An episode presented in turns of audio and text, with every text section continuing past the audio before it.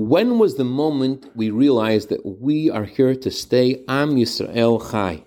Good morning. Did you notice a major change of energy yesterday?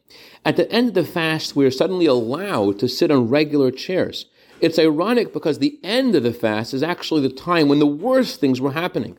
That's the time when the fire caught on to burn the deeper and holiest parts of the temple. You'd think it would be a more intense part of the fast. Instead, it's when the mourning actually lessens. One of the reasons for this, says the Magen Avram, quoting the Arizal, when the fire was burning the temple, the Jewish people became, quote, full of joy. They realized that they were there to stay. As long as the temple stood, they thought that God's wrath would not abate until they were destroyed. But the temple would continue to stand.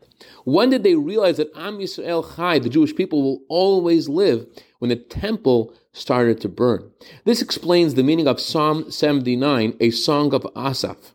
The author of the psalm, Asaph, talks about the destruction of the temple how our enemies entered the temple to wreak havoc. But why is that a song? It should be part of Lamentations, not a song.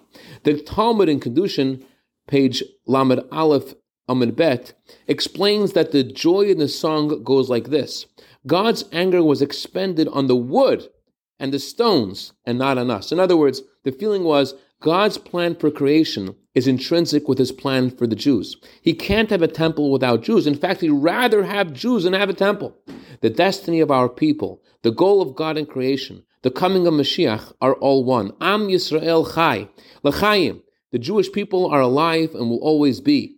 He's got our back, and we've got no one else but him alone. May we celebrate immediately with the coming of Mashiach in Jerusalem in the third temple. I dedicate our minute of Torah today to my wife Chani in honor of her birthday today for a year of bracha v'atzlacha b'gashmis of ruchnias.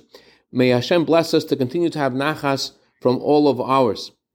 Also like dedicate this to Reb Ezri Nambar in honor of his birthday today for a year of bracha v'atzlacha. Have a wonderful day.